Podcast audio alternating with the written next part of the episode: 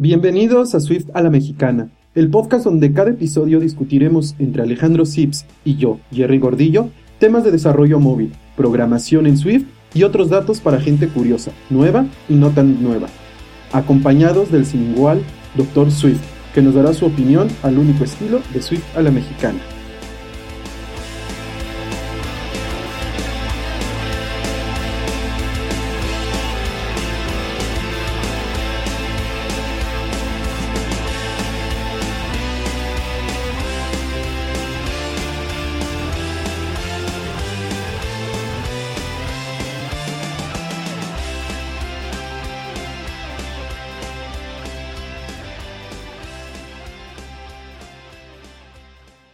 Hola, gracias por escuchar nuevamente Swift a la Mexicana. Esta es la segunda parte del programa, por dónde comenzar cuando quieres programar. Y, y bueno, hablando de todo esto, ¿qué, qué les hubiera gustado saber antes de, de su primera entrevista? Pues saber programar. Ah. yo, yo la verdad, como lo dije, la verdad es que sí tuve la fortuna que como el doctor ya estaba dentro de la empresa, sí, pues lo que me hubiera gustado saber, tuve la oportunidad de que sí me dijo, estúdiate esto, estúdiate tal.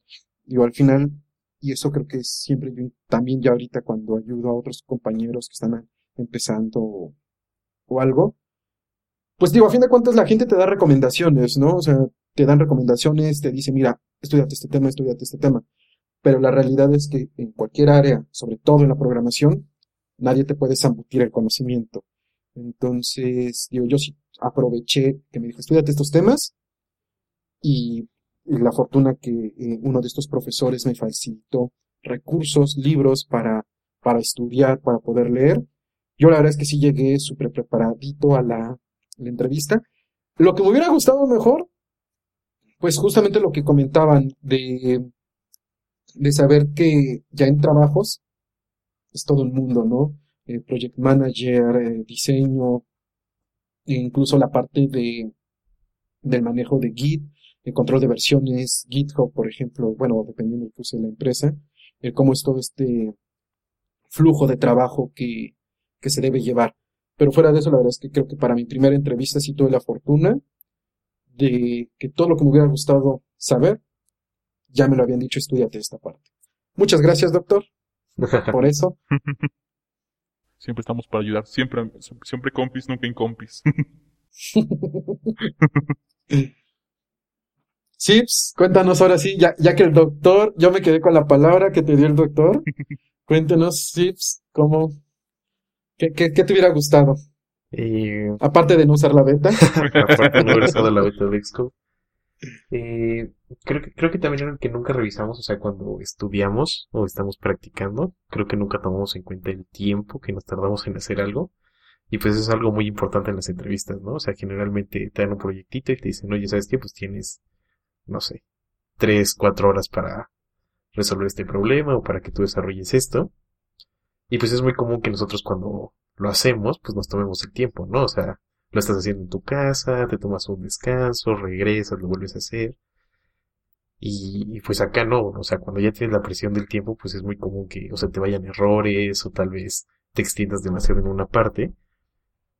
Y pues al final no termines a, a hacer todo el proyecto. Entonces creo que me, me hubiera gustado que, que me dijeran que cuidara mi tiempo, ¿no? O sea, revisar todos estos aspectos, pero con un límite de tiempo. Y, y pues lo mismo, o sea, lo que hemos comentado, ¿no? O sea, que, que al final la entrevista es más como una... No, no es como en la escuela, o sea, no es un examen, es, es más una conversación. O sea, no te están evaluando para decirte, ah, pues si aprobaste o no aprobaste, ¿no?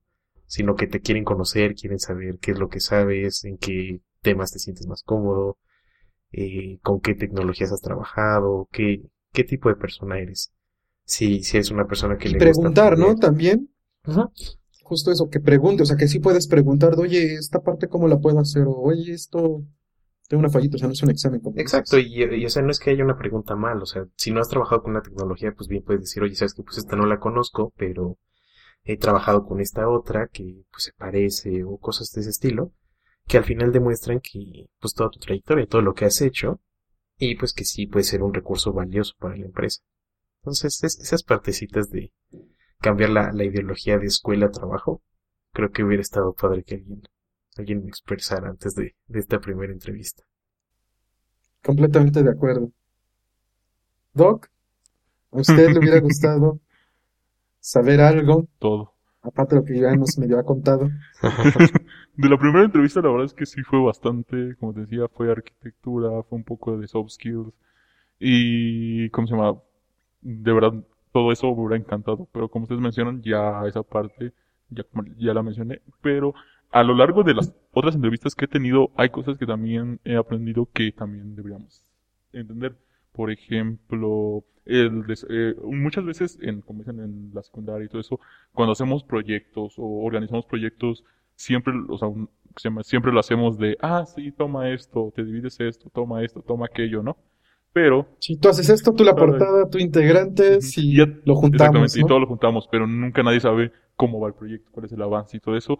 Y aquí, eh, sobre todo en la programación y el desarrollo de software como tal, per se, muchas veces utilizan metodologías. Estas metodologías normalmente siguen un esquema con, por ejemplo, Ágil, es que Scrum, que es una liberación de Ágil, ¿cómo se llama este de tribu? Ya se me... Hay muchas, hay muchas. Pero ¿cómo se llama este? Cada una se organiza de diferentes maneras. Entonces, la organización por medio de cards, dividir tareas, ver cómo van los avances cada día y hacer dailies, es algo como que no te enseñan. Es algo que... Y, y el hecho de que al final la responsabilidad es de todos, ¿no? Exactamente.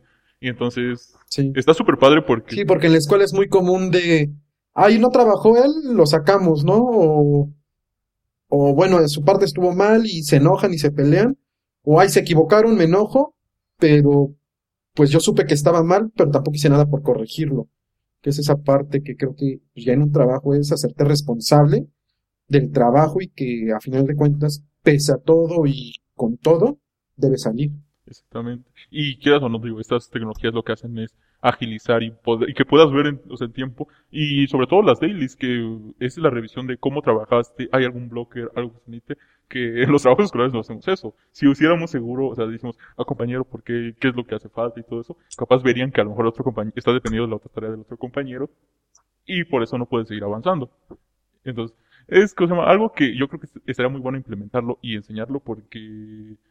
quieras o no, cambia mucho la metodología como trabajas, porque no, no es como se llama este, desvelarte el último día hacer todo. Esa es la peor práctica. Entonces, pero sí, como se llama este, que puedas hacer, como se llama este, a lo largo de semanas, definir un alcance y definir todo lo que se va a hacer en ciertas semanas, pues la verdad es que ayuda mucho a la productividad y es algo como que no vemos mucho. O tomamos muy trivial, ¿no? Y la verdad es que sí, hay campos de estudio de esa manera, entonces... Ah, es algo, es algo que, me este, que se debería de... Yo no diría que... Completamente de acuerdo, completamente de acuerdo, doctor. Bueno, ahora vamos a pasar a otro temita, un tema un poquito más que es de la experiencia de, de crecimiento. Hemos hablado de cómo llegamos, eh, de cómo nos fue la primera vez, pero ahorita vamos a hablar un poco de lo que es pasar. Ahora sí que, si son fans de Pokémon, de Caterpie a Metapod, o nuestra evolución de cómo fuimos llegando, sí, de pasar de nuestro primer empleo a pues ya un empleo más, más bonito, más en forma, ya, ya una trayectoria. ¿Cómo fue este desarrollo de trayectoria de desarrollador, ¿no? Propiamente, desarrollador de aplicaciones móviles. Eh, doctor, ¿quiere empezar con la palabra o se la cedemos a Sips? Si quieren, con mucho gusto empiezo yo, no hay problema. Perfecto, adelante. No, digo... Así cuando, cuando llegué, la verdad es que no sabía mucho. Y como les mencionaba, mmm, siempre fue la metodología de la universidad, ¿no? ¿Cómo se llama este? Yo hago todo y no le pregunto a nadie. Que es la peor metodología que puedes usar, es la verdad.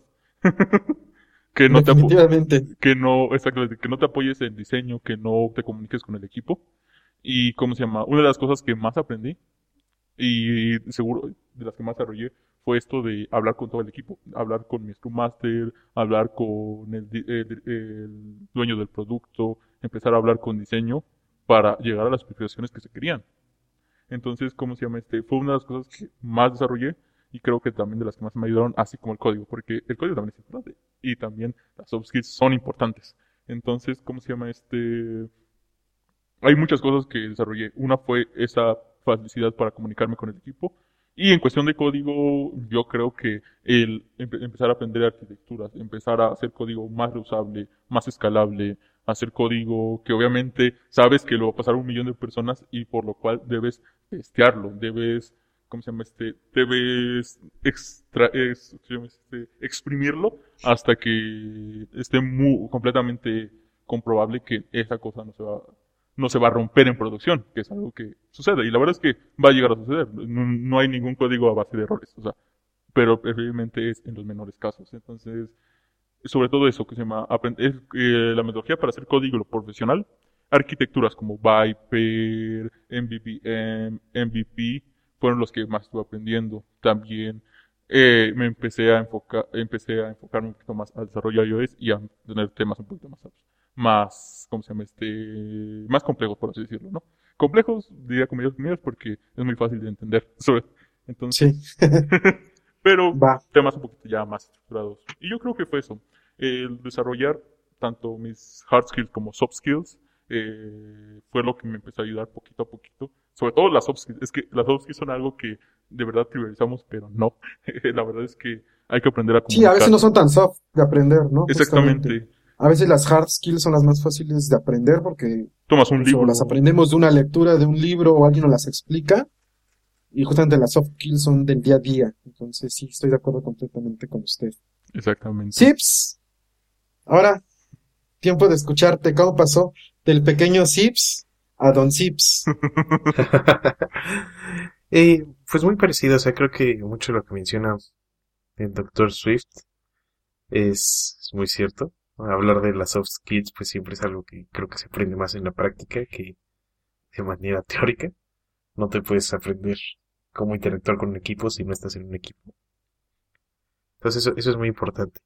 Eh, también creo que ya después de que tienes el primer trabajo, o sea, te das cuenta de, o sea, de qué es lo que quieres también profesionalmente, ¿no? O sea, porque muchas veces cuando estás en la escuela pues es muy fácil irte con la idea de ah, pues nada más termino la carrera y después me pongo a trabajar, ¿no? Pero tal vez nunca pensamos en qué es lo que en realidad queremos en el ámbito laboral, ¿no? O, o qué es lo que nosotros queremos profesionalmente. Entonces creo claro, que es claro. algo que sí o sí en el primer trabajo lo piensas, ¿no? Como pues este es el lugar adecuado, o quiero eh, buscar otra empresa, o quiero seguir creciendo dentro de esta empresa. Entonces es, es algo que te deja ya la experiencia laboral.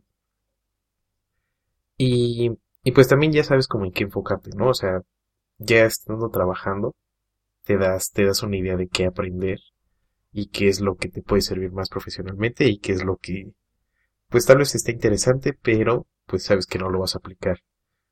Entonces, siempre es interesante trabajar. Es muy curioso estar con otro grupo de personas que hacen lo mismo que tú y poder estar desarrollando en conjunto. Sí. No, y además, bueno, creo que eso que dices es muy importante, que muchas veces cuando estamos en la escuela, pues no sabemos, y es ese como sentimiento, a mí me han preguntado muchos, porque todavía están en la facultad, que dicen, es que siento que no sé nada, o no sé a qué dedicarme, me gusta esto, pero pues la verdad es que, pues muchas veces cuando estamos en la escuela, como que imaginamos el estar ya en la etapa final, ¿no? Quiero estar en una empresa de este tamaño, de este calibre, quiero tener aquello, y no sé si me guste, no sé si estoy mal. Y la verdad es que, pues no es, justamente creo que el primer trabajo es eso. A veces es bueno dar que tu primer trabajo sea un algo, algo, nada más que sea lo que quieras dedicar, ¿no? Y que eso te va a abrir las puertas hasta conocer otras empresas, conocer lo que te falta, conocer tus propios gustos y aprender, como dices, creo que eso es también importante, ¿no? Vas sabiendo qué te va a faltar o qué quieres hacer. Exacto. Con, con que te des la idea de si es lo que te gusta hacer o no es lo que te gusta hacer, creo que ya. Con eso tienes la de ganar. Sí, completamente de acuerdo en eso, Sips. Señor Gerardo, por favor, ilumínenos con su sabiduría. No, pues ahí sí está difícil. Pero, pues bueno, la verdad es que creo que de lo que han dicho, para mí ha sido similar. Eh, en realidad, a lo mejor un, una parte de, de englobar la, las tres ideas es primero seguir aprendiendo. Creo que eso es algo que a los tres nos ha servido mucho para llegar a donde estamos. Eh, siempre, y digo, en, en general en todas las profesiones, en todas las profesiones, pero en desarrollo de software y en aplicaciones móviles, es indispensable que siempre estés aprendiendo algo, siempre. O sea, la verdad es que tanto las prácticas, los estilos y los mismos frameworks, las mismas librerías que se utilizan, bibliotecas que se utilizan, cambian a veces de modo de desarrollar de un año para el otro, de dos años para acá. Es muy distinto, las tendencias van cambiando. Entonces es muy importante siempre estar, a veces agregan cosas nuevas al lenguaje, a veces agregan cosas nuevas a, a lo que estás acostumbrado a usar, y siempre es estar pendiente. En, en mi caso particular, pues a mí se me ha ayudado mucho el, pues por ejemplo, leer de libros, leer el, ya estar en, un, en, en una empresa. La verdad es que, pues, por ejemplo, justamente, ¿no? El tener un equipo así como con ustedes, de siempre estar, ¿no? De dudas y, oye, ¿cómo harían esto? ¿Cómo se tal? Pues yo sí me quedo ahí en esa parte, en la frase, ¿no? Si quieres ir rápido, ve solo. Si quieres llegar lejos, ve acompañado. Entonces, pues sí, para mí esa, la, la, el llegar hasta aquí es justamente eso, un trabajo en equipo, ¿no? No solo con la empresa, sino por fuera. Eh, ayudar a otros también. Eh, la verdad es que, pues siempre, al menos de nuestra parte, de los tres aquí, pues siempre estamos abiertos, ¿no? A, a justamente como nosotros recibimos ayuda para llegar, eh, conseguir la primera chamba, para aprender, por eso siempre hemos estado abiertos, ¿no? De jalar a otros, de enseñarles, de, de dar, de compartir, de ayudarlos a las entrevistas. Y creo que eso es bonito, ¿no? Eso justamente va desarrollándote no solo como desarrollador de aplicaciones, sino desarrollándote como persona. Entonces esa sería, eh, resumiendo un poquito el, la trayectoria. Pues a mí la verdad es que sí me costó un poquito las hard skills y las eh, puliendo, porque pues en la primera empresa que esté, a veces yo sí agarré malas prácticas a la hora de, de, de desarrollar, y que justamente me, me, me costó, me sigue costando, digo cada vez ya menos porque eh, ya, ya soy consciente de ellas, ya por eso leo, pero pues aplicar por ejemplo principios de SOLID, principios ya de, de estilos de programación de código limpio, a mí sí fue algo que me ha costado trabajo, pues digamos que superar, ¿no? El cómo se hacía antes. Pero ahí vamos. Demasiado interesante. Bastante. Sí, está, está muy interesante. Y, y bueno, hablando todo esto de trabajar en equipo y, y toda esta parte que creo que siempre nos ha gustado pertenecer a una comunidad de iOS, Eh, ¿qué le recomendarían a alguien que está empezando en iOS? ¿O dónde le, le recomendarían que se acercara? ¿Qué le recomendarían que buscara? Pues la primera, y eso digo porque eso sí es claro, uno de los impedimentos a lo mejor a veces difíciles es el tener una Mac, ¿no? O el tener donde trabajarlo. Siempre. Eh, voy a partir de que a lo mejor considerando que ya tiene una Mac, sea propia, prestada o lo que fuera, yo mi primera recomendación es, una, utilizar los recursos que ya hay. Apple tiene a, a disposición varios, un, un, un juego completo de libros, toda una, toda una estructura detrás eh, que se llama Cualquiera Puede Programar, Everyone Can Code, y que de hecho creo que ya cambió el nombre de la iniciativa, ahorita se llaman de otra manera, ¿no? Creo. Everyone Can Create, ¿no? Sí, yo sé que se acaban de actualizar los libros y todo eso, pero la verdad Ajá. No, no tengo el nombre presente. Pero bueno, es una iniciativa, ustedes busquen Everyone Can Code en la plataforma, en, o sea, tienen una Mac, en la de Books, en la aplicación de libros, ahí los pueden descargar, son gratuitos, eh, Xcode es gratuito, entonces es un buen inicio para empezar si no saben nada de programación.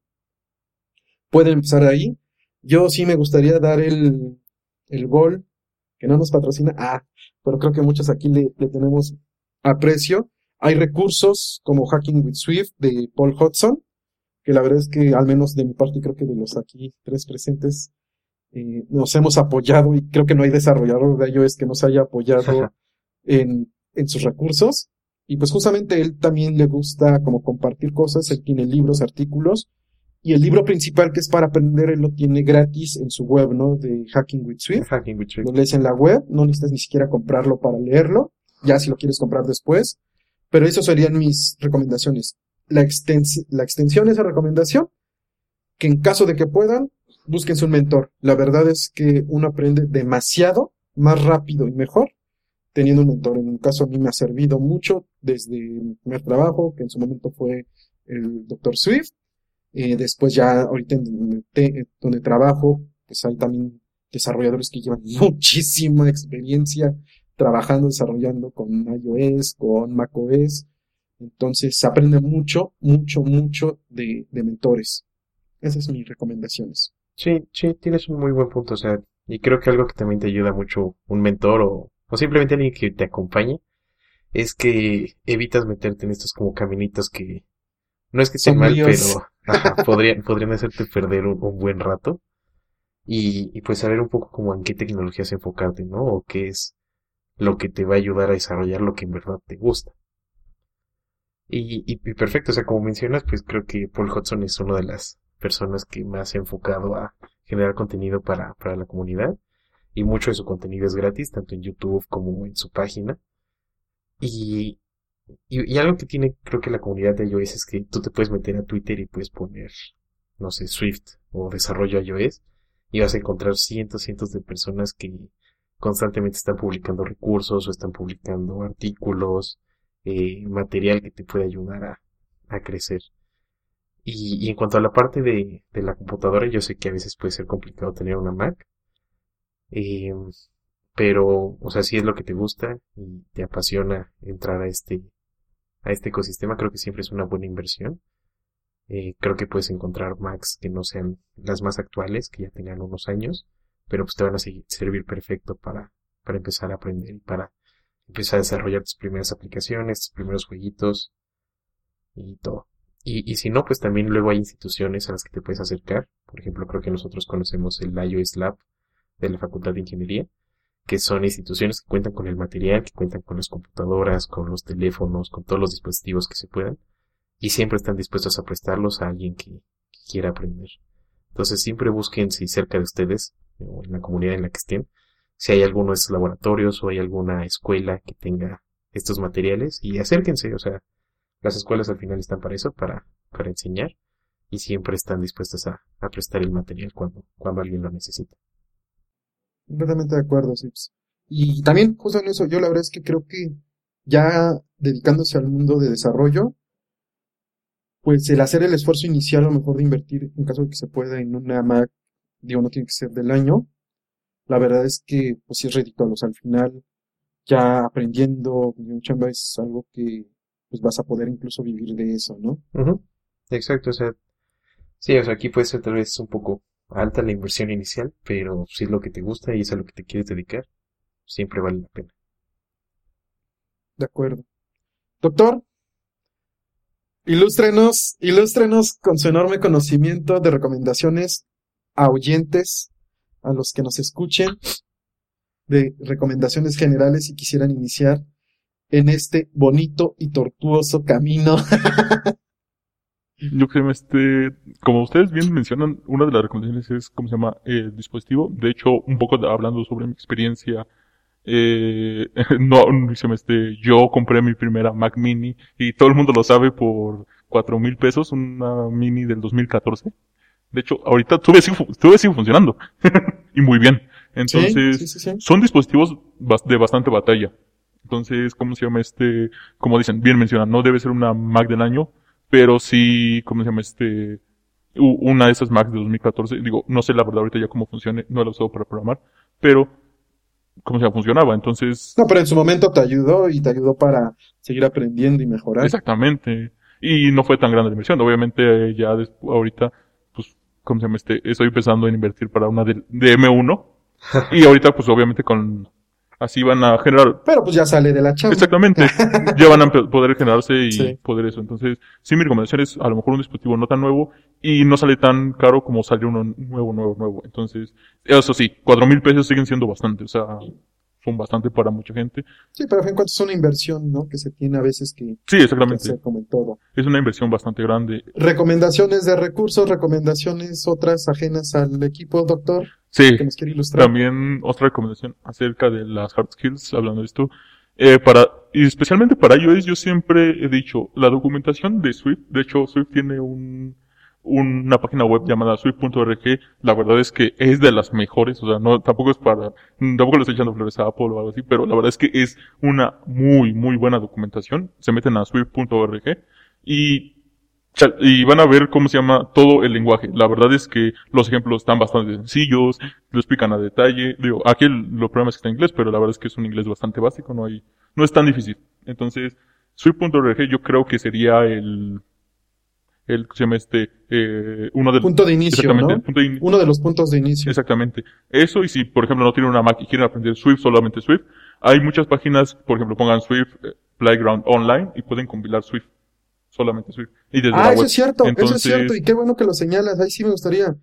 O sea, una cosa es el desarrollo de iOS, que ese sí es necesario tener una Mac, que el aprender Swift, las librerías básicas de Swift, el lenguaje tal cual es multiplataforma. Sí, qué bueno que lo menciona Doc, qué bueno, sí me gustaría esa parte. Puedes aprender el lenguaje Swift sin tener una Mac, y a lo mejor ya sabiendo Swift, ya podrías justificar un poquito más la inversión de una Mac para aprender iOS. Pero es cierto, puedes aprender Swift en Linux, en Windows con Linux, y es multiplataforma. Y la verdad mucha es... razón, Doc, por eso es el doctor. La verdad es que es exactamente, de hecho ahí sí tienen una Windows, le ponen un Linux y compila y le ponen Swift, y la verdad es que Swift es un lenguaje tan grande que también les puede funcionar por, para hacer backend. Hay muchas lib- hay muchas librerías para hacer backend. Y también es un punto de inicio. Una vez sabiendo backend también podrían hacer. Obviamente el mercado de backend en iOS con Swift es bastante bajo, pero la verdad es que con eso ya puedes empezar y aprender bastantes cosas. Obviamente con eso te puedes saltar al desarrollo iOS y será un poco menos difícil. Y obviamente sí, ya con... justificado a lo mejor el pedir una inversión o buscar, ¿no? Porque a veces sí es difícil de estudiante a lo mejor decirle a los cosas, oye, necesito una Mac cuatro mil, cinco mil pesos esa ya usada, ¿no? Y uh-huh. para ti ya aprender es como, híjole.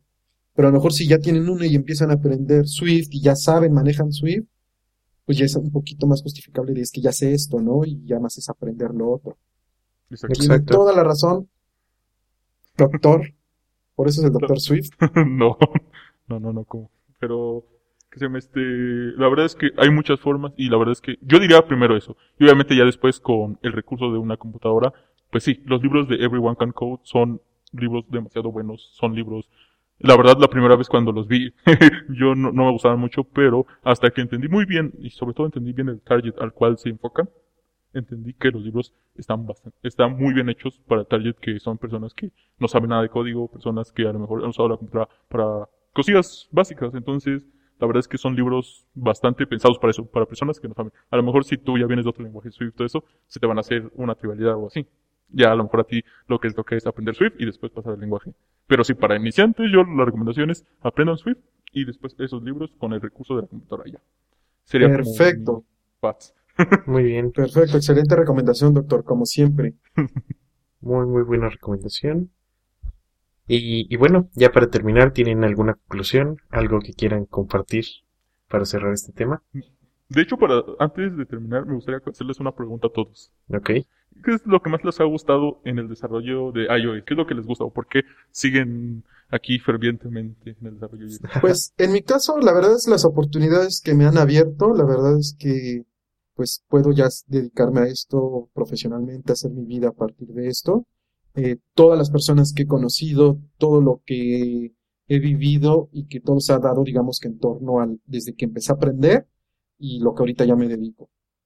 Entonces, a mí lo que me ha gustado es eso, todo lo que ha generado alrededor de mi persona.